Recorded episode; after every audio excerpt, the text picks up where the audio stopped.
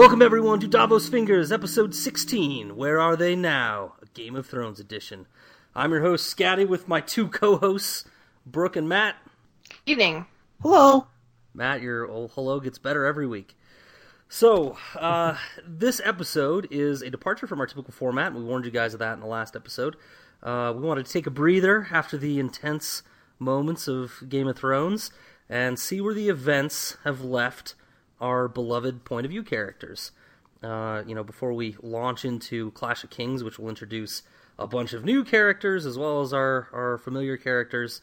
Um, so the idea is if you're new to the Davos Fingers podcast and want to join us in Clash of Kings, uh, the the chapter by chapter that we do there, you can listen to this episode, and it should give you kind of a catch up, uh, a high level view of what you've missed uh, for the first 15 episodes of our podcast, without going back and listening from episode one. So that's kind of the idea here. Hopefully, by going through the different POVs, we'll capture all the high level events, talk a little about what the characters, where they started from, and where they've ended up, and uh, and that'll catch everybody up. Hopefully, we'll see how it goes. So, to add some fun, because that's what we're all about here is fun. Uh, in addition to just doing the summaries of the of the where are they now and the character arcs, we are going to play a little Game of Thrones trivia. We'll cover just events in Game of Thrones and we invite you to play along. And uh, just let us know if you answer all the questions or, or some of the questions faster than we do, uh, especially Matt, because I think Brooke and I predict that Matt's going to mop the floor with us. All our bravado aside, uh, I think that's oh, yeah. our prediction. Uh, but we'll see. Uh, it's gonna be bad. I don't perform well under pressure. Yeah. Oh, it's gonna be a bloodbath. Pride will kick in. I'm I'll having a best. good time. Not. I'm having a good time.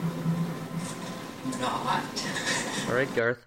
Uh, so, um, send us all the all the information about your victories over us and how you dominate uh, and, and uh, answer the questions faster than we do. Uh, to davosfingers.com or email at wearedavosfingers at gmail.com uh, or Twitter at davosfingers or find us on Facebook. So, one last thing. This episode is completely spoiler free, but we know everybody loves uh, the Davos After Dark segments, and so we are doing an episode 17, Davos After Dark Spectacular, in which we'll just spoil all episode long with uh, as much information as we've got. Um, this is another deviation uh, of us, uh, or sorry, of our normal format. We're pausing the spoiler free chapter by chapter read through to do the spoilers only thing just because we think people love it. And frankly, we love it too. I think every time we get to Davos After Dark, we feel like there's not as much time as we'd like. And so we, we wanted to do this kind of special episode. But uh, anyway, uh, it's it's a little different for us, so uh, so bear with us as we as we get through it. So we'll start this one, episode 16. Uh, I don't know. This is this is probably the Arnold Schwarzenegger of the twins episodes uh, uh, because I think the other one will be a little bit shorter. That'll be the Danny DeVito version. Um, but uh, let's kick it off. I think we're starting with a, a character summary POV uh, for Bran. So we're going to do this in kind of a format of uh, we give a quick summary of the character, kind of where he starts out to where they end up, and then we're going to jump into to the questions about the character. Um, not necessarily the character, but any questions from their POV chapters. So we're going to start, like Scott said, with Bran. Brandon Stark is the fourth child and second son of Eddard and Catelyn, uh, highly regarded as a curious, thoughtful, and um, dreaming little boy who dreams of becoming a knight. Bran is considered to be one of the more rambunctious of the Stark children, especially with his affinity for climbing and exploring. So, in his first POV, which is the the well, I guess technically the second POV of the whole book uh, after the prologue, we are introduced to Bran as he is being introduced to his father's form of justice as Warden of the North, namely beheading deserting Night's Watchmen. So uh, Bran witnesses the beheading of a Night's Watchman, and then on the way back, Bran is one of the principal protesters against killing the direwolf pups who they found along the roadside. He is eventually, as we know, allowed to keep one, which he names Summer, and the other kids all get a direwolf as well. So after King Robert and his entourage all arrive at Winterfell, Bran embarks on a climbing adventure among Winterfell's little used towers. And it is there that he happens upon Jaime and Cersei Lannister, who are engaged in some heavy hanky panky in one of the tall towers. So, thinking to kill Bran and preserve their secret relationship, Jaime lovingly pushes Bran from the window of the tower. So, to everyone's surprise, however, Bran survives the fall, although he is in a, a comatose state um, in which he remains for some time. Uh, and during this time, an assassin sneaks into his room to finish him off, to, uh, to kill him. But assassin is murdered himself after Catelyn and Summer, Bran's direwolf, intervene. So also while Bran is out of it in La La Land, he begins to have a series of these visions where he is uh, accompanied by a three-eyed crow who promises to teach him to fly.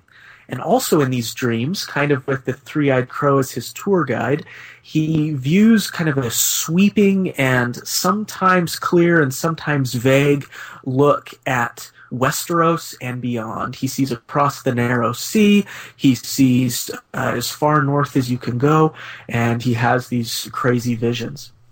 Eventually, he does wake up, uh, and while he considers himself stuck at Winterfell, uh, no longer having the ability to use his legs after the fall, Bran begins to form these bonds with other people at Winterfell, namely, or Winterfell, excuse me, uh, wrong tense including Maester Luwin, who continues to take care of Bran and serve as his patient teacher, Hodor, the simple minded and really big stable boy, who also kind of serves as Bran's legs in carrying him where he needs to go, and Osha, who is a wildling prisoner who was brought back to Winterfell after her band had attempted to ambush Bran and kill him in the Wolfswood. So, amongst all this, Bran is forced to grow up rather quickly. He soon becomes the de facto Lord of Winterfell when his older brother Robb uh, is forced to run south to free their father, who was taken captive in King's Land. Remember, Bran is the second son, so the first son, Robb, leaves, and Bran is therefore taking over, even at the tender age of, of like nine years old. Um, we end Bran's kind of arc with him having a dream about his father, where he sees him in the crypts of Winterfell. So venturing down there with Osha, Hodor, Maester Luwin, and Summer, they find nothing except Rickon and his direwolf. Uh, with Rickon, we might add, having experienced a somewhat similar dream. So Rickon, of course, is Bran's littlest brother, the youngest member of the Stark family. So after they all leave the crypts together, Maester Luwin, in the presence of Bran and Rickon, he uh, receives word by Raven that Eddard has been executed, and that's where things end on on little Brandon Stark. Did I cover everything, guys? Ah, all the salient points of Brandon Stark. Poor kid. I know, a rough, uh, rough go for this little dreaming boy. Yeah, Yeah. I al- I always accidentally use the word cripple when thinking about Bran because they use it so much in the book, forgetting that it's a slur and insulting and disrespectful to many people with physical disabilities. Well, it's a it's it's a term for their world, um, and, and as long as we're using it I in their world, But I gotta be careful. well, yeah, It Con- slips in there. context is important. I, I hate it when it just slips in there. I love it. It's the only time anything happens. Oh, stop. Oh, please edit that out. Nope, it's staying. Oh, damn. All right, you guys ready to uh, beat the crap out of these questions here? I'm Oh, actually yeah. gonna, I'm actually going to give our agreed upon rules to the users. So the users, Jesus, I did it again. To our listeners, we're actually going to read the full question. The They're not askers- meth heads, Scott. Yeah, some of them might be. Uh, they might be, yeah. And we'd love you if you were. It's fine. No judgment. Yeah. Uh, so the the reader is going to finish the question and say something that indicates that it's time to answer. At which point, the two remaining contestants will be able to answer. Um, but we aren't allowed to cut off the question in the middle if we think we know where it's going or anything like that. So we might want to agree on what word it is or whatever. But let's just go ahead and make it happen. All right, here goes. So, multiple choice. All of my questions are multiple choice. Which of these is not something Bran dreams about during his first three eyed crow dream?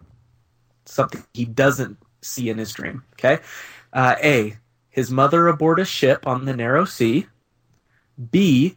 Rickon playing in the yard of Winterfell with Shaggy Dog. C. Sansa crying herself to sleep. Or D. A giant armored in stone. Go. C. Oh, yeah, C. I agree. C. No one cares about Sansa. Oh, you're both wrong. What? It was D?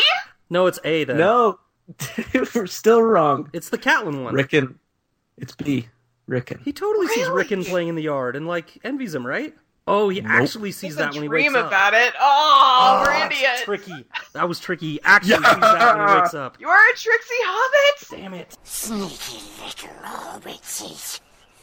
Wicked, tricksy, fierce. Hey, if we both get it wrong, if both of you get it wrong, do I get a point? Oh yeah, I guess we That should keep score. eh? If that if that was the rules, I would have written different questions. Everyone keep score for yourselves and let's see how it ends up in the end. Oh, I'll keep All score. right, so Well, I got one right so point. Zero rights. Keep That's what I'm for saying. That's what'll make it fun. It'll be fun to see what our actual point totals end up It's being. golf, right? The lower score wins. Yeah, Scott. Okay. All right. Um, okay, question number two. Which of these is not something Bran overhears Jaime and Cersei discussing in the Broken Tower? Uh, Cersei wishing Jaime could be the hand. That's A. B. What Lysa could potentially say to Catelyn. C. Eddard one day betraying Joffrey. Or D. Tyrion finding out about their relationship and telling Tywin. Go. C. D. D is the correct answer. No! Yes. Tyrion finding out about the relationship and telling Tywin. I remember Uh, us talking about that. I was like, I wonder if like Tyrion knows about this Uh, business. Uh, yeah, we did. Yeah. Yep. Hmm. I didn't know that they talked about Lysa though. That's interesting. Yeah, they I- it, it seemed they knew about the letter that had arrived or something or Hmm. yes. That's why Lysa had to kind of disguise the letter um, Yes. so that they would think it's just a gift or something like that. I think they just felt like she knew something because of the way Mm-hmm. she flew from the city. So they were worried about her starting some shit, but I don't I don't think they knew about the letter. Well, not about the letter, but uh, yeah, and they might not have known that something else arrived. Hmm, Yeah. All right, ready for the next one? Okay, Maester Luwin tells Bran that a man's worth is not measured by what? He's on. A. God, Yeah. Yeah. Uh, Scad. I'm shut it. disqualified. You're not disqualified. this is your final warning, though. Uh, So again, Maester Luwin tells Bran a man's worth is not me- is not marked by a a ser before his name, b how many battles he's fought in, c who his father was, or d how much land he holds. A. Go. Whoa. Shit. A. What do you- I'm disqualified too. Got so a is the correct answer. yeah. Yes, that's right. The answer was A. A Ah. ser his name. Uh, God damn it. uh, yeah. Hmm. Two from It's- Brooke, one from Matt, zero for Scad. Look both. at you. uh, yeah, this is that discussion where Bran is talking about how how much he wants to be a knight, and um, Luwin is trying to kind of calm him down a little bit. You could be a maester. Pretty sure he knows that won't fly with a kid. That's what he says, right? Does he? Yeah. He says, you Oh. know, you could be a maester and and a cripple. He says that. Because yeah, sounds awesome. And Bran's Yes, like, he does. Uh, why don't you let me teach Hodor to walk around and let me be a knight? It's right, Yep. right from his back. All right. Okay, final question on Bran. Which Stark does uh, Bran describe as having the nickname of the King Who Knelt? Cregan Stark, Torrhen Stark, Rickard Stark, or Brandon Stark? Go. Torrhen Stark. D. Brandon. Scat is correct. Oh. Bam! Torrhen Stark is the King Who Knelt. Dang it. Comeback Uh, train Sure, started. it's Choo more Brandon. choo! And of course, this was in reference to um, the Aegon the Conqueror never actually conquered the North, but he was heading that way with his dragons. And to protect the North, Torrhen Stark decided it would be better to just bend the knee to Aegon and avoid some of the slaughter that had happened in the other kingdoms of Westeros. Yeah, he so he's got- widely regarded as the king who knelt. He, he actually got that whole army all the way down to the Trident, didn't he? Or close? Before kneeling? Yeah, he was marching south, and and uh, despite the kind of negative connotation of the king who knelt, he's viewed as kind of a savior. It sounds like, Yeah. at least me. Mhm. Mm-hmm. And that was brought up um, while they were in the crypts of Winterfell, and uh, Bran was introducing Osha to all of his ancestors. Solid questions, man. Good Woo. job. I liked the Was last fun. one. Good job, you guys. Yes. Anything else you want to say about Bran before we finish up on that little sucker? Uh, no, All right. no- nothing else about Bran. All right, Scatty, you want to take us away on Catelyn then? I do. I do. Uh, so here we go with Cat. Mix one part consigliere, one part dutiful daughter, one part dedicated wife and mother, one part political uh, machinist, and one part Valyrian dagger shield, and you have one Catelyn Stark. Oh yeah. We are So good. introduced to Cat in the Godswood with Ned, and it gives us a good indication of who she is. She's counseling Ned, worried about her kids, tied to her family in the South, and wondering about the political implications of the King's impending visit to Winterfell. She weighs in heavily in Ned's decision to go south after receiving a warning from her sister that the previous Hand of the King was murdered by Cersei Lannister, the current queen. And she fights earnestly to keep Bran in Winterfell and to boot Jon Snow out her great love and her big prejudice countering each other beautifully in the same chapter. As the as Cat's story progresses, we see the same ideas of her roles multiple times, but we also see something very interesting from Cat in comparison to Ned. Uh, he's a careful, plotting, evidence based kind of guy, and she's a little impulsive. Uh, some of her impulses, like staying to keep Bran safe, uh, help greatly. Some, Tyrion, not so much. After sailing rapidly to King's Landing to solve the mystery of the dagger and to further warn Ned, her abduction of Tyrion at the inn at the crossroads, cue music,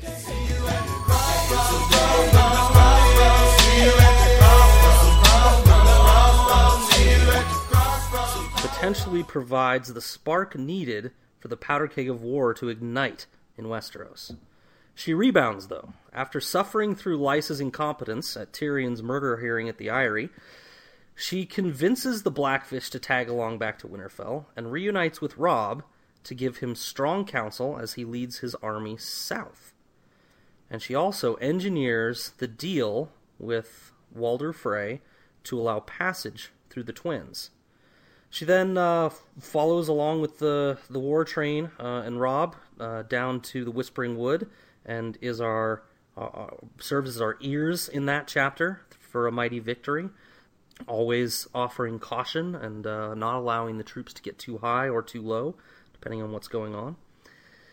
But by the end, after Riverrun is taken back by the Northern Army, uh, what we have is a Catelyn that is touched by tragedy and uncertainty. Her husband executed, and her daughters captives of the Lannisters, or so she thinks. She just wants her world back, fruitlessly entreating the members of Riverrun and the, the Northern Collective to sue for peace, but as I stated, doing so fruitlessly. And that's how we leave Catelyn, uh, with her son uh, at Riverrun, and uh, waiting to see what happens with all these kings that have been declared and armies that have been gathered. Anything that I've left out for Catelyn? No, you did very well. Thank you. I of all the characters, she's probably the one that seems the most just like how do I say this? Like real, like human. Um, she's just a brilliantly written and developed character. For sure, she does have layers. So many. I think Rickon is the most human. I love that damn kid. All right. You do love that kid. You love him maybe a little too much. Scott. Like you bring him up a lot. Is it a problem? Do we need an intervention? I'm not saying, but I am saying that. How many dogs have you bought for your kids? Just tell us. Zero. Zero. Okay, trivia questions. Are you guys ready? Ready? Oh boy. Okay, so I do not have multiple choice. These are free response. Everyone's favorite, not essay, but free response.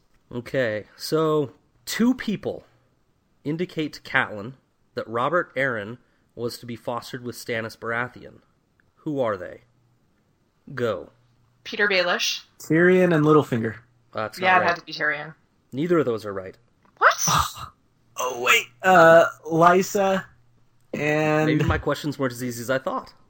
Uh, Maester Colemon uh, at uh, the Eyrie, who is the Maester to Lysa, I knew it was someone Gets drunk. Eyrie. Yeah. gets drunk before Tyrion's trial, and it, and tells uh, Catelyn that that he was not to be fostered with the Lannisters, but was to be fostered with Stannis, which uh, Catelyn disagrees with.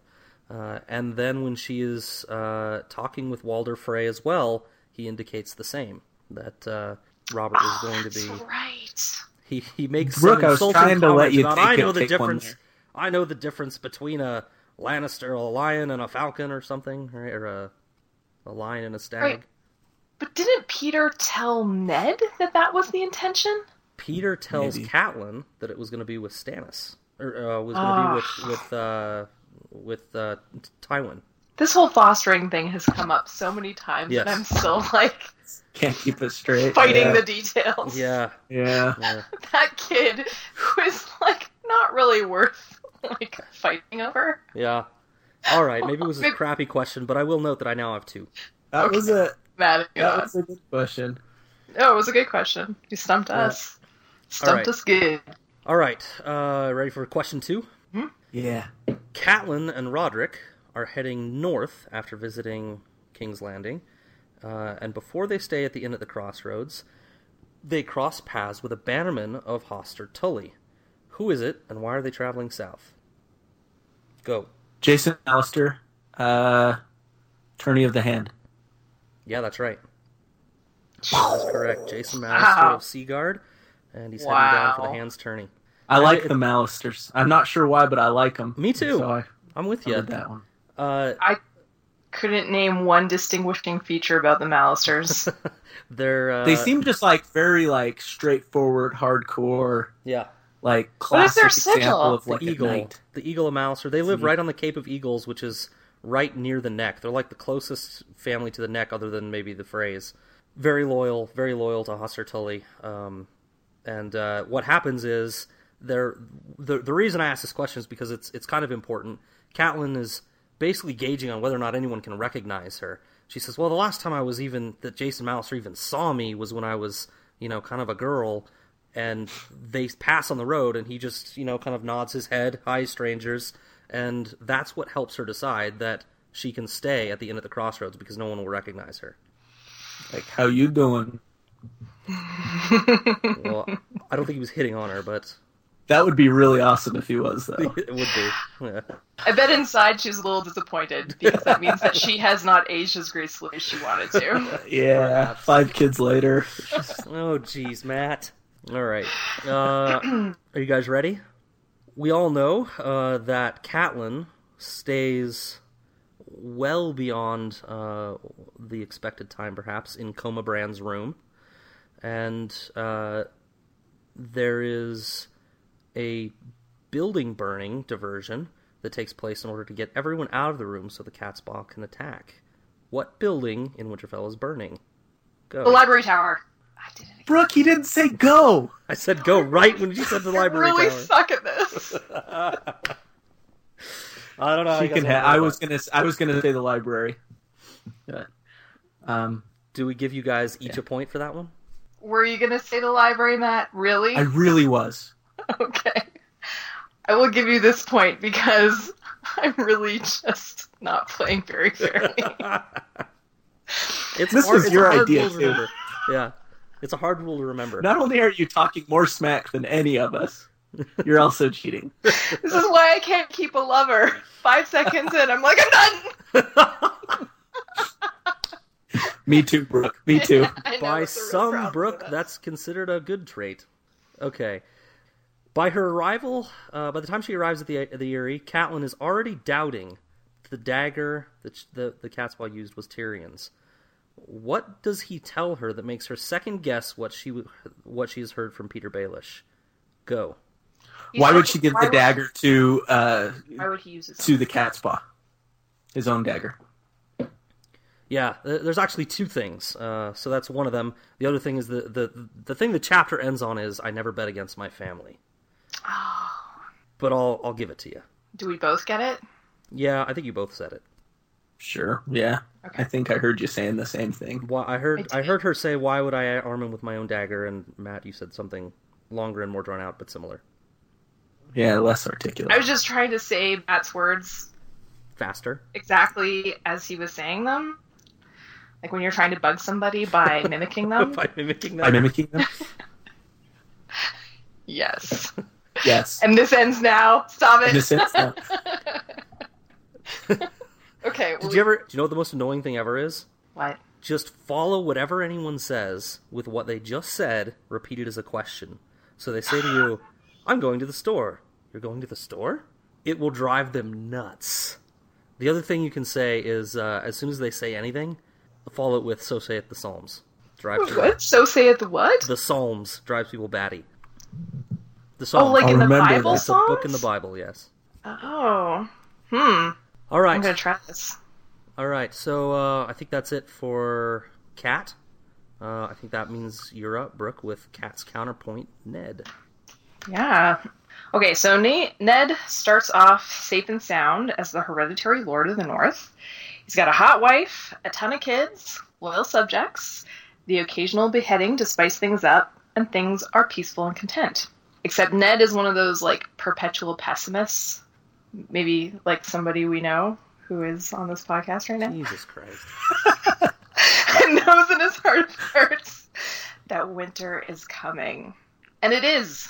Literally and figuratively, winter is coming.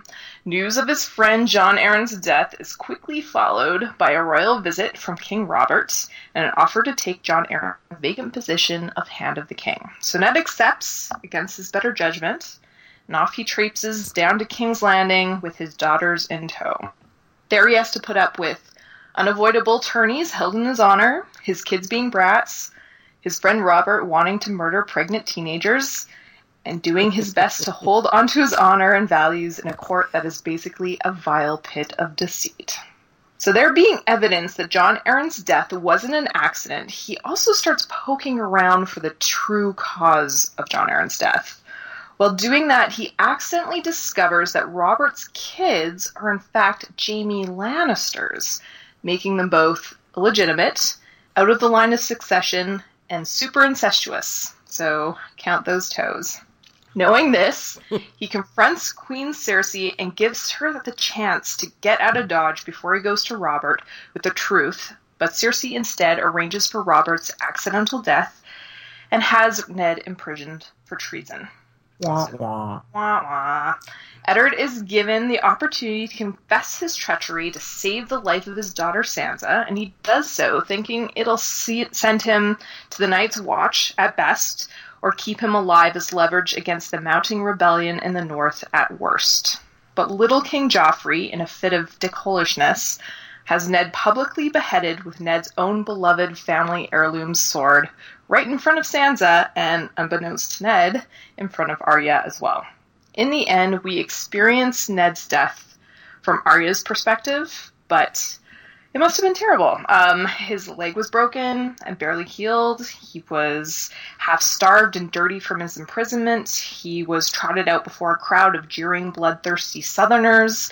And he was forced to lie about plotting to kill King Joffrey when he'd risked literally everything to protect that little shit.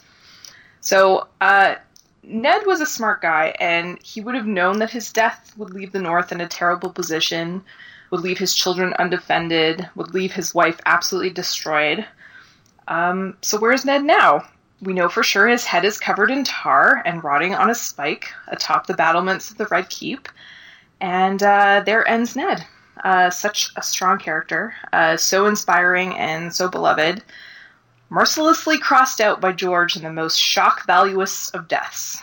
That is Ned. I don't have to talk about where is he going next because he is dead. He is definitely dead. Ned is dead. There's no contesting this, Ned dead. Yeah. He's not mostly dead. He's Is all he dead. though? All dead. He's all dead as far as we know. Yeah. But Yeah. is he though? Did I- Well, you never know.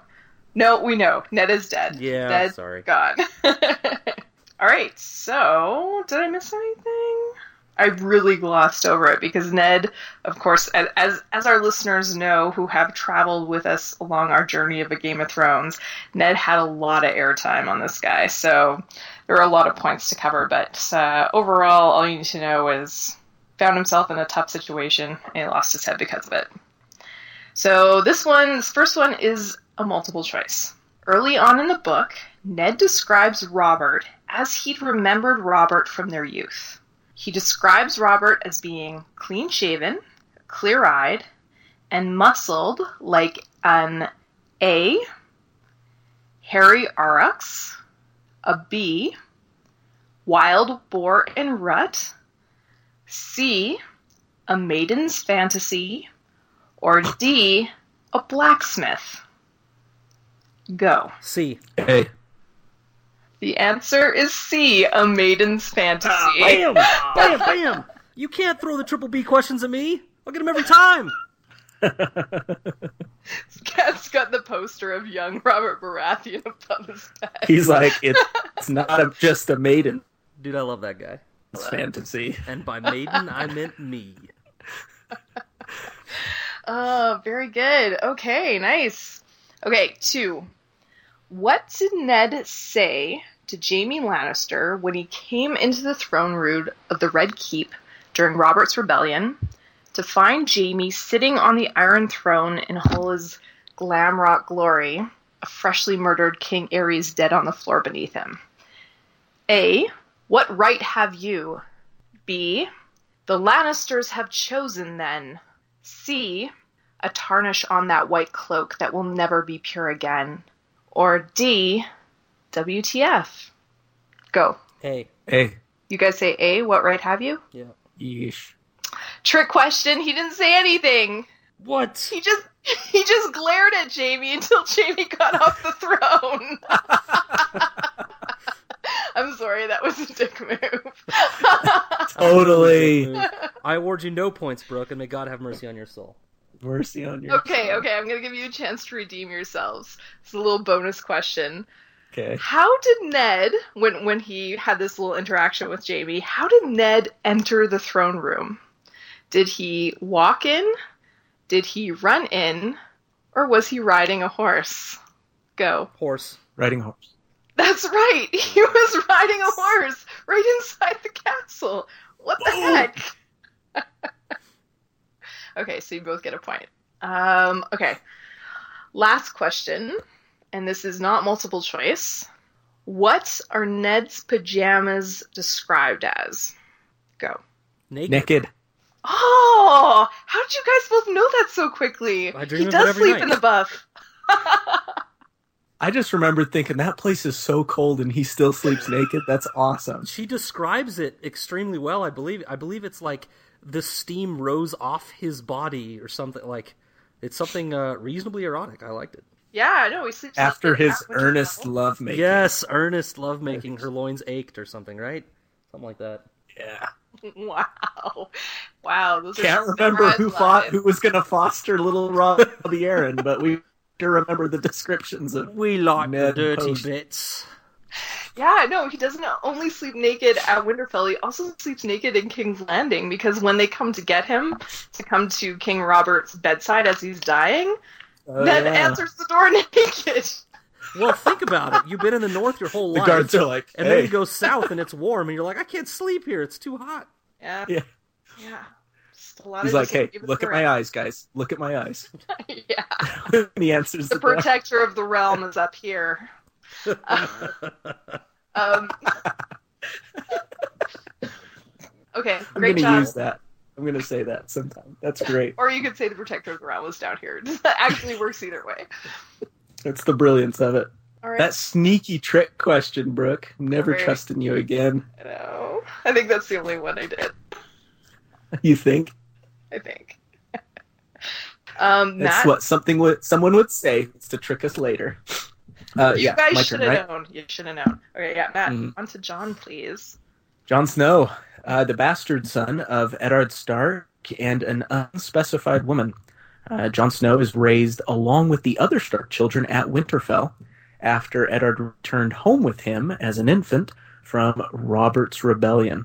Sorry, that's Jon who's the infant, not Eddard who's the infant. Thanks. Uh, of just in case you needed that clarification, my phrase was a little off there. Shit. So, of all Eddard's children, Jon actually has the most Stark-like features, next only to Arya. And this much to the chagrin of uh, Eddard's wife, Catelyn. He's got the he just he looks like Eddard. And not only that, but he maintains kind of that somber, serious, honor-bound demeanor and attitude of his father, who he happens to idolize. He's also close to most of the Stark children, but particularly Robb and Arya. Uh, so, returning from the beheading of the runaway Night's Watchman and discovering the direwolf pups, it is actually Jon who convinces Eddard to let each Stark child keep one, as there are five wolves and five children. This, of course, meaning that Jon would not get a wolf. Uh, but it's only as they're leaving that Jon does discover, away from the rest of the pups, a small mute albino pup with red eyes, which he claims for himself and aptly names Ghost. So, due to the lack of upward mobility uh, provided to bastards in Westeros, Jon decides that his best career choice is to join the Night's Watch. Uh, this also following in the footsteps of another Stark who he idolizes, his uncle Benjen, who's Eddard's brother. So later arriving at the wall, Jon remains a bit aloof and even condescending towards the other new recruits, embarrassingly beating them in the practice yard and uh, just being too cool for school. Uh, until he talks with the Night's Watch's blacksmith, Jon adjusts his attitude and instead tries to become a leader and even a friend to the other trainees, most especially Samuel Tarly, a highborn recruit whose cowardice and uh, girth set him apart from the other trainees. Jon eventually does take his vows as a member of the Night's Watch, but is angered at being named a steward rather than a ranger, as he'd always dreamed of becoming. Uh, furthermore, he's to be the personal steward of Lord Commander Mormont, something that angers him even more, thinking that he's going to have to wash Mormont's underwear and get his breakfast for him. But with the help of Samuel Tarly, Jon soon recognizes that he was kind of put into that position to be groomed for leadership and command. Jon's value soon proves itself, as with the help of Ghost, he becomes of two he becomes aware of two wights trying to kill Commander Mormont, or one in particular. Uh, and running to the rescue, John saves Mormont's life, throwing a burning curtain at the wight, uh, sustaining a serious injury to his hand in the process. Uh, Mormont's gruff kind of fondness for Jon is displayed when he later gives him Longclaw as a thank you gift. Longclaw being the Mormont family Valyrian steel sword. So while managing to kind of establish himself as a bona fide respected member of the Night's Watch, Jon still finds it difficult to truly leave his past life behind him. And after his father's after hearing of his father's capture in King's Landing, Jon risks uh, execution in an attempt to join Robb in seeking vengeance south. So he deserts the Night's Watch. But thankfully, with the help of Sam, his friends on the wall chase after him and convince him to come back. And so, in both chastising Jon and kind of informing him of what he perceives as his destiny in the Night's Watch, Mormont informs Jon that he intends to take a large group of Night's Watchmen north of the wall to find out the truth of Benjen Stark, who disappeared during arranging there months before, as well as the rumors about uh, a vague evil that's driving the wildlings south, and also rumors of wildlings massing into a great army that would attack uh, them at the wall. So there we uh, leave Jon Snow. Where is he now? Jon is uh, preparing to go north of the wall with Commander Mormont and, and have some fun uh, in what would be the equivalent of Disneyland, right? The North is just full of fun and games and exciting stuff. So that's Jon Snow. Gotta love the kid, right? I do. Definitely my favorite character. One of. Definitely your favorite character. One of my favorite characters. I just want to All right. correct one thing, Matt, in your summary. Sorry, you indicated that that Jon considers leaving and risks uh, beheading uh, after he finds out of his father's arrest. It's actually after he finds out of his father's uh, death that he heads south. Right? That's still after his arrest. True. You, I stand corrected. All right. No, you're fine. Thank you. Right on the defensive. Well played. Uh uh All right. Uh, no, good point, Scott. Thank you. Absolutely. We ready for some trivia questions? mm-hmm. Again, uh, multiple choice, four possible responses. Wait until go. It's a reminder yes, for me, not Brooke. I'll behave. Question one: Jon promises Benjen Stark that he will never a join the Night's Watch, b father a bastard, c leave Winterfell, or d forgive Catelyn. Go. B. Yeah, is this a trick question? No, is it too easy? Well, no, he promised. Wait, he didn't promise or he promised? Did promise. Oh. He definitely promised him that he would never father a bastard. Yep, you got it. You both got it. Scott said it first, though. So, I thought I, There you go. I heard Scott Correct. say E. All right. What? What? well, what Come did on, you Brooke. say, Scott? Stop cheating. Well done. Well done, Scad. E wasn't By even the a way, choice. just just to just to update everyone on the score, it's Matt six, Scad six, Brook but don't worry about that. Anyways, you guys are you guys are neck to neck, so Really? mind. hmm Okay.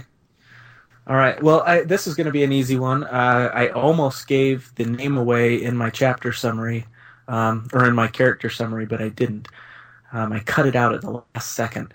So, this next question: Who at the wall gives Jon the pep talk that helps him change his attitude, particularly towards the other recruits? Was it A. Jeor Mormont, B. Benjen Stark, C. Tyrion Lannister, or D. Donal Noye? Go. D. B.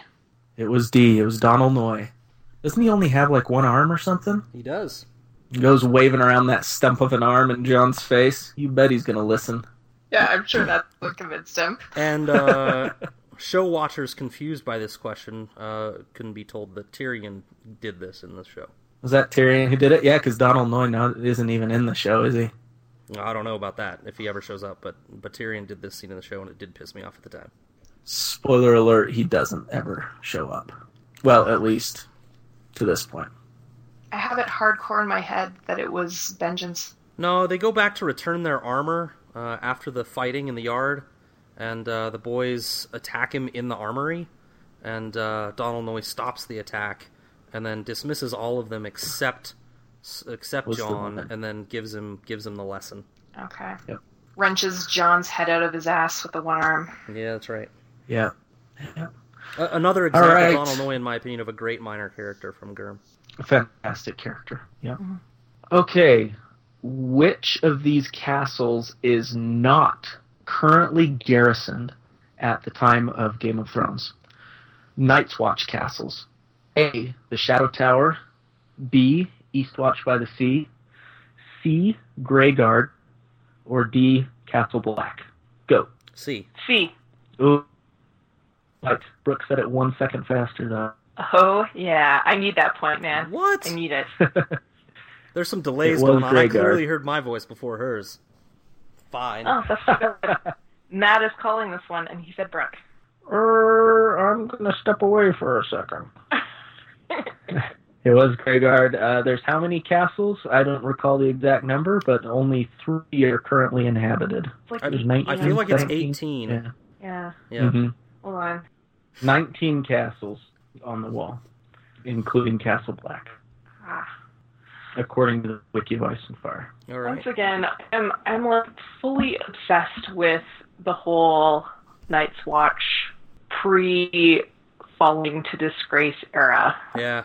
It'd be a It nice must When have they been were kind of in their heyday. incredible. Yeah, incredible. All of those all of those castles like manned and functioning and supported, and it must have uh, just been like the coolest culture ever. Yeah. Yeah, I would think so. Anyway. Yeah, and, and we're kind of led to believe that the culture or the, the types of individuals that joined the Watch was a little bit different back in the day. There were a lot more highborn uh, individuals from more noble families and stuff, and you didn't get kind of the dregs of society like you do now. hmm Okay, so let's move on to our final question. This one's going to be an easy one, uh, but I wanted to ask it anyways. So, when asked by Robert who Jon's mother is, Eddard gives the name A. Ashara, B. Willa, C. Lysa, or D. Walda. Go. B. B. It was B. Ah. Willa. And uh, are you gonna blame technical difficulties, or was that me first again, Wait, what? I totally got that first. Matt? I I heard Brooke. Oh my gosh. Listeners, just so you know, we just restarted the call because Scad's like, oh no, there's something funky going on. There's something weird here. We need to reconnect. Let me tell you, the listeners are going to know there was something funky going on because they're going to hear it in the recording. So I will be vindicated. Vindicated,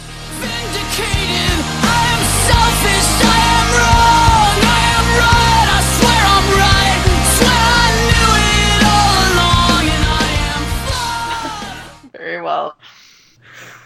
All right, that's Jon, little Johnny Boy Snow. Um, who do we have next? Scad Uh, on Tyrion, Scad, please. Tyrion. All right, Tyrion, Little, here we go. little Scad on Tyrion action. It would be very little. Uh, all right. It is fitting that our first glimpse of Tyrion is in a library.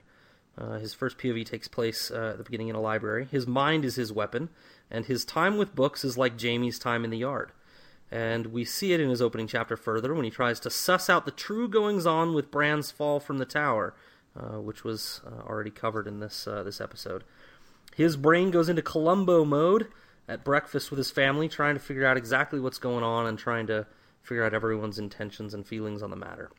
Even his subsequent trip to the wall is an exercise in learning, giving his brain another experience to further contextualize his world, to give him more knowledge that others won't possess about the world they all live in. While he's there, he softens to the men on the wall and their cause, even promising to sing their needs to those in King's Landing, and even being temporarily moved by the mystique of the North, at least briefly considering that there really may be something out there. But we also see in Tyrion not just a man looking to solidify his place in the world with his brain um, and, and in his family, we also see a man capable of great empathy and great humor. He can relate to Jon's plight as a bastard, uh, empathy that, that ends in a true friendship between the two, and he can also empathize with Bran after his crippling fall, providing a s- solution that will help Bran ride a horse again, um, though we all know he, he, he, he can't walk. But if you don't have his empathy, beware his rapier wit. Alliser Thorne can attest to that. As a result of Tyrion's early chapters and his uh, his uh, very capable wit and uh, empathy, uh, the reader thinks we might have this character pegged early on. He's a, a disadvantaged, uh, in some ways, hero with the smarts to save the day and the heart to save it, perhaps in the right way. But we also find Interior in the next chapters a darker side. He's a man that fell in love at an early age with a woman that was really just part of the jape of his family, uh, played by his father and brother like a fool. Uh, the man, the, the girl was, was hired out to to uh, to give Tyrion his first sexual experience. He's also a man who admits that he has wished his father and sister dead at times, and he's a man who really doesn't trust any of the people he cares for most. He's forced to grow in directions he'd sooner avoid. He's taken by Catelyn, uh, again at the end of the crossroads, and forced into battle, then survives a farce of a trial at the Eyrie, and also the ensuing trip ensuing trip down uh, back into the Riverlands through the mountains by bribing a sellsword to fight his battle at the trial, and bribing an entire mountain clan, or actually several mountain clans, uh, to let them skate back into the Riverlands uh, in uh, in their health. Only then to be played by his father, placed at the head of a major battle. But he acquits himself well in both battles he has to uh, to participate in. However, through the betrayal of his father uh, and others, Tyrion learns to trust only those he can pay a sellsword, his mountain clans, and a whore by the name of Shae. Tyrion ends up earning his father's respect, if not his love, by surviving through the battles and by seeing the truth of their family's current predicament in war councils and speaking his mind. His reward, though, to put a leash on Cersei in King's Landing and to teach his nephew how to rule as the new hand of the king. And by the way, his whore and sellsword are going along for the ride with him. And that's where we leave Tyrion. Good summary. Yeah, another great character. He is great. Nope. Uh, so, questions. Everybody ready? Born ready. All right. Tyrion takes a book with him on the road to the wall from the Stark Library. What is it about? Go. Uh, dragon lore. Yeah, that's right. Matt gets it. Oh, oh, good one, Matt. I would not have guessed that, but it's a good one. I would have taken that book out too. Uh, question number two. Question the second. At the wall, Tyrion eats with senior members of the Night's Watch, uh, duels Sir Alliser Thorne with his wits and a fork. What were they eating? Go. Oh. Oh, Um, we're definitely eating some something swimming in butter sausage. and blueberries. All right, oh, yeah, there's up. that blueberry ice cream they have at some point. It's they're eating crab that just arrived from Eastwatch by the Sea. Duh. Hey, Brooke, that's a point for me in your scorekeeping.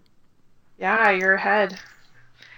Uh, all right. Uh, ready for question number three? Yes. In the Eyrie, who is Tyrion's first choice for a champion? Go. Jaime. His brother Jaime. Yeah, and Matt got it. Yeah, yeah.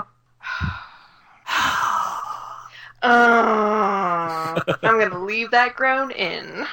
Best place to leave them. All right. Uh, fourth and final question on Tyrion. In the War Council, Leo Lefford insists that they must ransom Sir Jaime immediately. But Tyrion suggests that if the Starks are after money, instead of ransoming him, they can just do what? Oh, I don't know. If the Starks are after money, he recommends they do what in lieu of ransoming Sir Jaime? Go. I don't. Sell snow. I don't remember. Melt down his golden armor. Clever, Tyrion. Clever. And that is it. Good questions, friend. Thank you. And uh, well done. We're back to Matt with Sansa, I think. Yes, I love little Sansan. Uh, second oldest of the legitimate Stark children, and one of two girls in the Stark family. Uh, she's described as beautiful. Uh, starting off the story, she's 11 years old, uh, going on 12, and is seen to take after her mother's side as far as looks go. She's interested in many of the things that little girls of Westeros are traditionally interested in, including music, dancing, embroidery, stories, and songs of romance, and finding her handsome prince and all that crap. So, with her appointments, with her father's appointment to Hand of the King, it's decided that Sansa and Arya will accompany him to King's Landing. And of everyone in the family, Sansa is certainly the most excited about this. Uh, not least of all by her betrothal to Prince Joffrey, meaning that one day Sansa is set to become queen of the Seven Kingdoms. So, after witnessing the incident between Arya and Joffrey, where Arya um, sicks Nymeria on Joffrey and then later throws his sword in the lake, Sansa lies to King Robert, telling him she doesn't remember what had happened, even though she did. Now, whether she was just scared or just trying to be loyal to her future husband, we don't really know. In any cases, the consequences sucked for her, as it was decided that her direwolf would be executed in place of the runoff Nymeria. Sansa loves King's Landing, however, considering herself to be living in one of her songs. She finds herself able to ignore Joffrey's psychopath tendencies. Uh, she loves attending the tourney, and she seems to be enjoying everything about being at court except for maybe Arya. She even develops a budding relationship with one Sandor Clegane of the Kingsguard, him of the burnt face and uh, the sword that killed the little butcher's boy. Um, she she gets on his good side a little bit and even starts to peel away some of his layers. Was after Eddard discovers Joffrey's parentage and informs Sansa and Arya that they are being sent back to Winterfell. Sansa run off, runs off and informs Cersei, unwittingly aiding in Eddard's arrest. So, believing Eddard will be protected, if she does this, Sansa is forced to call her father a traitor and tell the rest of the family as such, as much. Even so, she pleads for mercy uh, for her father, which Joffrey promises to grant. Of course, that didn't go down quite like she planned, as Joffrey's idea of mercy was giving Eddard a nice, clean death by beheading. So after Eddard's execution, Sansa finds herself in the very unenviable position of still being engaged to the boy who ordered her father's death. With Cersei saying that as soon as she starts her period, the wedding will go down. So where is Sansa now? She is stuck in a pit of pythons, basically, uh, a hostage of the Lannisters, um, and in a very crappy situation. So interesting to see what will happen with Sansa as the story goes along. Yeah, she's in an unenviable position right now. Well, it could be worse. She's probably got like a pretty sweet bed to sleep in, Yeah, all the lemon in cake she can eat. Actually, her imprisonment sounds pretty good. Honestly, sometimes I'm like, well, I wouldn't mind being in prison, but like, had the internet and whatever I wanted to eat. She's just surrounded by a bunch of freaking psychos, though. True. Yeah. Yeah, just getting And- beat up and hit Yeah. whenever Yeah, she- she's in a wants. rough place to be mentally, for sure. Just Mm. it'd be challenging every day, Yeah. just to face it men- mentally and emotionally. Um, so as we know, Sansa meets in her chapters, and we are introduced through Sansa's eyes to one ill Ilyn Payne, who she's deathly afraid of, and who eventually deals the killing blow to her father. So, multiple choice question: Why was ill Ilyn Payne's tongue torn out? A. For saying Tywin Lannister really ruled the Seven Kingdoms, not King Aerys. B as punishment for his role in Robert's rebellion. C, for once calling King Aerys' wife the most beautiful woman he'd ever seen. Or D, he cut it out himself as a sign of loyalty. Go. B. The Mad King cut it out. I'm going with C. I got a point! Damn it! What? It's A! What was Brooke, you were right. Aerys did have it cut out, Right. but it was, and it was for saying that Oh. Tywin Lannister really ruled the Seven Kingdoms, Oh. Nice. which was true. as Huh. as hand to Aerys, you mean, or Yes. Ilyn meant? I forgot that Ilyn was so loyal. Like that never really registered with me. Yeah, Ilyn, Ilyn's a Lannister man through and through. Guess so. So, next question. This one's actually about Sansa. So, Sansa is bewildered that Eddard did not send who after Gregor Clegane after finding about out about Gregor's actions in the Riverlands. Was it A. Jaime Lannister, B. Ilyn Payne, C. Loras Tyrell, or D. Barristan Selmy? Go. C. C. Very good. Loras Tyrell. Good job, guys. thanks. Who I got that one? this could be a really easy answer. You guys got it at the same time. Give yourselves both a point. Like you said it at exactly the same time. Uh, I wanted to bring this one up uh, because of cute little Loras. Uh, Sansa, despite her betrothal to Joffrey, can't deny she's got a little crush on this guy, and it's a fun little side story to Sansa. I think. Who doesn't have a crush on Sir Loras? Whew, not of flowers. Whew. Whew. I don't. I know I do. I prefer Curly my hair. man big and beefy like Triple B. Like a big hairy oryx. No, no, muscled like a maiden's fantasy or a scat's fantasy. Or a scatty fantasy. a, a, a scatacy. Scatacy. Oh, guess what we found, guys? Word of the day. Word of the day. Yeah. Word of the day. Yeah! Scatacy. A scatacy. It's just, it's just big, muscly, hairy men. I'm also a big fan of Jorah Mormont. Yeah, that falls Also into the hairy. same category. also hairy. You've got a type. All right. So um, here's here's one that you guys will get. What did Sansa say to Joffrey that provoked him to sick Meryn Trant on her for the second time. Okay, the second time. A. That she wishes Arya would have killed him on the King's Road. B. That she wishes she could push him from the battlements. C. That he was no true king. Or D. That Robb would someday bring her Joffrey's head. Go. D. D. Brooke by a half a second. Oh, come oh, on. yeah. I have to. I actually, in order to try to get in there in time, I actually have to guess when you're saying go and say it at the same time. I don't think the delay is that long. I'm serious. I'm saying my answer the same time he says go. Perhaps in your head. When I'm hearing it across the. Jesus. All right, let's move on. Go wake up your family. We need witnesses for this. I'm I'm just gonna stay neutral in this. I'm just telling you what I hear. I know. Uh, shades of Heather, my uber competitiveness are just kicking in, and I, I can't control it. Okay, just a little update. We're at Matt at nine, Scat at nine, and Brooke at eight. So we're pretty pretty close. Ooh. So this isn't directly about Sansa, but it happens in her POV. Who is granted Harrenhal and a seat on the council for his role in helping to capture Eddard Stark? Was it A. Littlefinger, B. Janos Slynt, C. The Hound, or D. Jaime Lannister? Go. B. That one I heard at the same time. Ah, dang. It was it was B.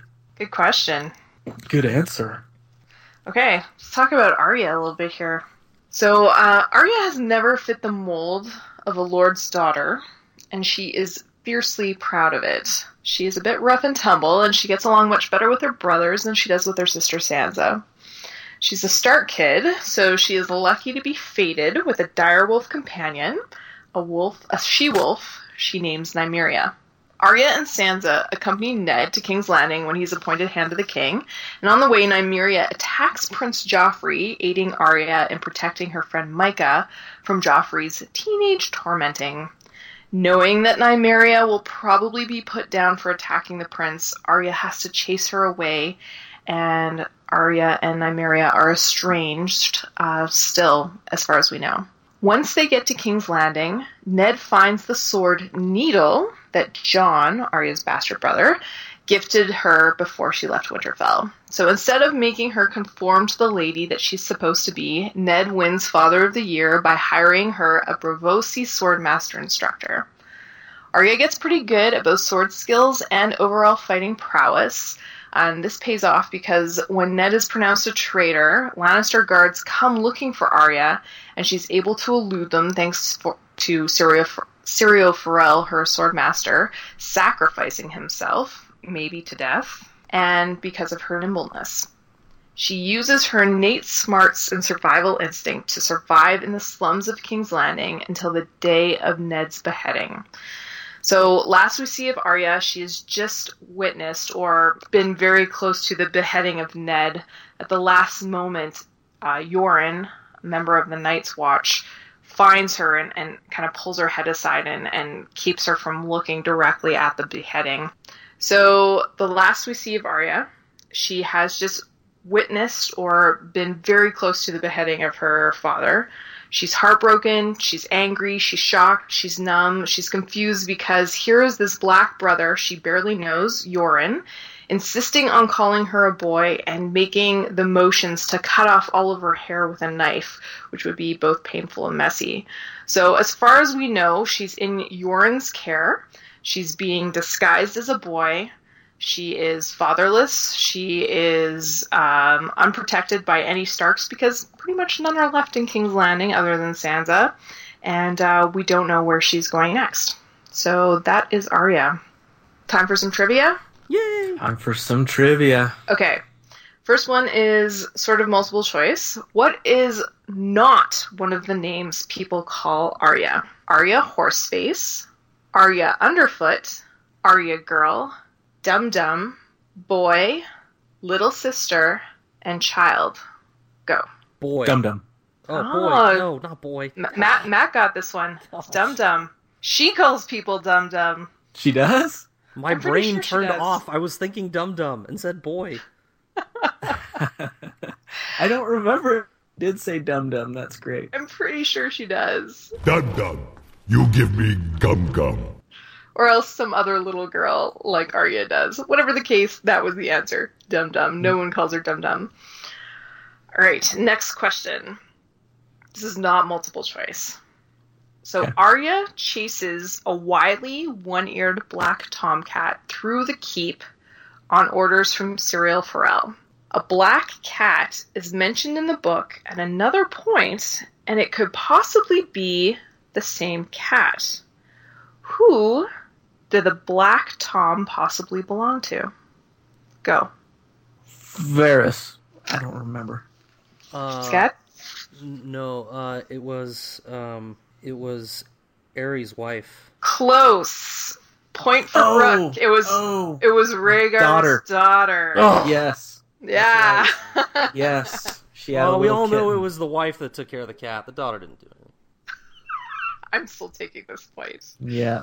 Now, now I remember. So Varys remembers uh, Rhaenys, I believe is how it's pronounced, Prince Rhaegar's daughter, having uh, a little black kitten that she called Balerion, and who she pretend pretended that the little black kitten was the dragon Balerion. Yeah, I remember that. Good, good question. Thanks. Yeah, great question. Thanks, guys. So it's it's three way tie, 10, 10, 10. All right, next question. Also, not a multiple choice. Who helped Arya chase away Nymeria while they were traveling down to King's Landing? Go. Jory. No one. She Scat got it. herself. No, it was Jory. Jory helped her, and Jory swore that he would not tell Ned, and he didn't. All right. Good one, Scat. Lucky guess. Okay. Last question. At one point during the multiple fights that Arya and Sansa have, Arya chucks a piece of fruit at Sansa, nails her in the forehead. What was the fruit? Go. Blood orange. Blood peach. That was an orange. Yeah. Scad got it. Blood orange. What's a blood peach? I don't know. That sounds wrong. They all Maybe that's what I thought. sounds like a bad bridesmaid's dress color. Blood peach. It's the name of a band. Is it? That's no, why. but it's a great name. I'm calling it. Oh.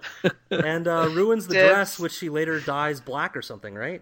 Um, I don't remember what she dyes it, but yeah, she does have to dye that dress because the blood orange hits her in the forehead and then falls in her lap. Ugh, that would have been a good scene. marksmanship for Arya. Mm-hmm. Jon All should right. have bought her a bow and quiver. I know, right? Okay, um, on to the on to the last point of view character for Game of Thrones, Scad. All right, it is Dany. And more than any POV in Game of Thrones, in this co host's opinion, Daenerys Targaryen is destined for growth, and she doesn't disappoint. A 13 year old on the run for her whole life, she is shackled by an oppressive brother that abuses her, abuses her physically and verbally. Dany is sold into a marriage contract with a seemingly savage warlord in exchange for a horde of these same savages to help obtain the Iron Throne for her brother. A blessing in disguise, though, as Dany becomes the queen of the tribe and grows into the role, learning the customs and the land, finding something that is just hers uh, and not her brother's, and creeping out of the shadows of abuse. Uh, she becomes a willing lover on the Dothraki Sea, as well as an expectant and protective mother of her unborn child, uh, and a leader of her people. She has kind of become a Dothraki. But beneath it all is a core strength. A strength based on not her time with the Dothraki, but based on her heritage. She has the blood of the dragon, and that gives her swagger, courage, and uh, a will that that can't really be overwhelmed. This grows within her as she immerses in the Dothraki world and inspires loyalty from those around her, particularly one Jorah Mormont, uh, Crushy of the Scad. The reader kind of celebrates with her as she swallows a horse heart raw and bathes in the Dothraki's sacred lake, and cheers on the inside a little bit at the ensuing feast when her brother is permanently removed from the equation with a crown of molten gold. However, it's not all sunshine and rainbows in her post Viserys world. Uh, it comes crashing down on her in short order as her husband is killed, her child lost, and her tribe, most of it, uh, dispersed. Uh, all supposedly at the hands of a woman she saved and trusted, Mirri Maz Duur. But these events don't send her reeling. Rather, they embolden her. She is struck with dreams that empower her through these dilemmas. Though she's dazed and confused for so long it's not true, she does eventually wake up from tragedy stronger than ever, punishing her betrayer and setting right with a proper death for Drogo. Confident, or crazy, enough to walk into a raging funeral pyre as Drogo burns and her eggs hatch, Dany emerges unscathed as the Mother of Dragons. Where she goes from here with the only known dragons in existence is anyone's guess, but we know she has the inner strength and conviction to pair with these beasts of war, so anything is possible. All right.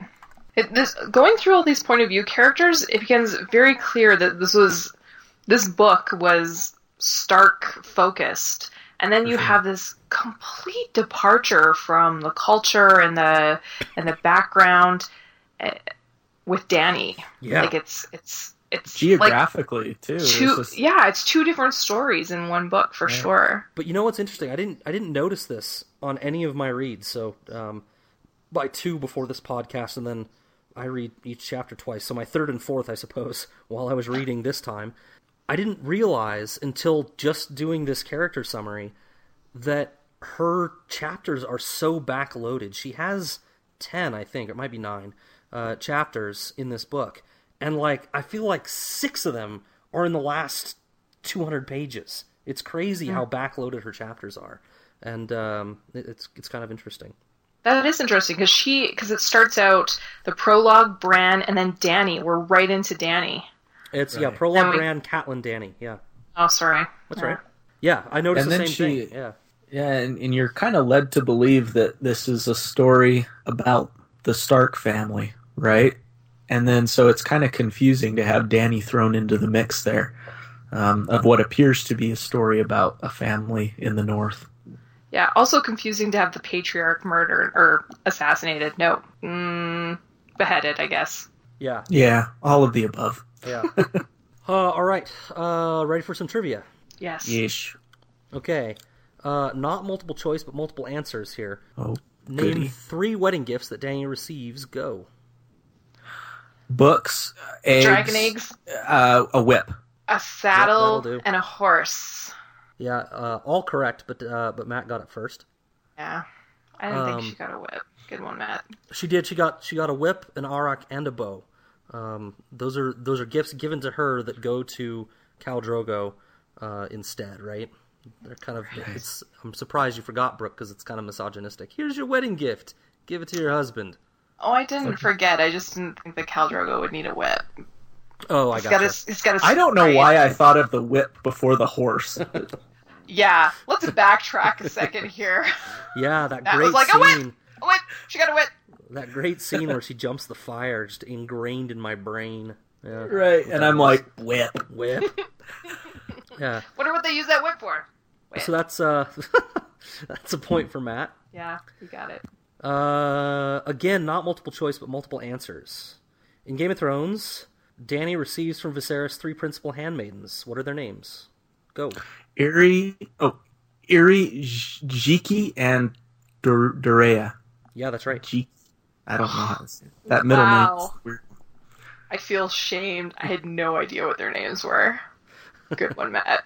Thanks for giving them some agency while I was just like, ah, the slaves.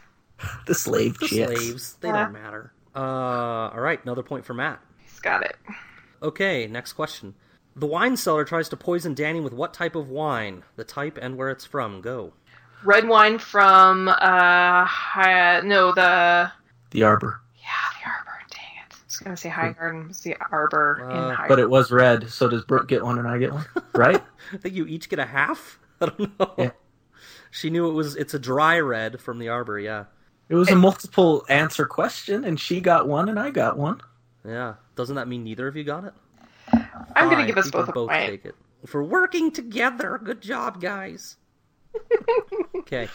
Final question. What are the two most common things Dany associates with home? Go. Uh, red door, no, yellow door. And, oh no, red door and a lemon tree. That's right. Brooke gets it. Nice. Good job, Brooke. Thanks. That's it for trivia? That's it for trivia. Okay. That's it for trivia. And that's it for, for our character analysis as well. Yeah. Okay, so final score. Brooke had 12, Scad had 12, Matt winner with 13. I Wow, dispute that it. was My own personal score gives me 13. Oh, really? Your own personal score? We'll run it back. We'll see. My personal score gives me 15. Oh, wow. What the? Just- what are you? I thought of it first, so I'll just give myself a point. No, Matt told, or so one of you told me to keep my own score, so I did. Being honest. All right. All right. So I think that's I think that's it for our character analysis. I hope you guys uh, all enjoyed it. Brooke, do you have anything to wrap up with? Uh, no, but definitely let us know how you guys fared on the trivia. We'd love to love to hear who might have beaten our scores by your own scorekeeping. And guys, keep it fair, okay? Uh, and this is this is this is Brooke signing off, saying, uh, "Don't be a dum dum." And uh, this is Matt signing off, reminding you to never bet against the Sicilian when death is on the line. nice. never bet against a Lannister either. Scott signing off uh, with a little Zeppelin. Whatever your days may bring, no use hiding in a corner because that won't change a thing. Nice. Good night. Good night, everybody. Good night, guys.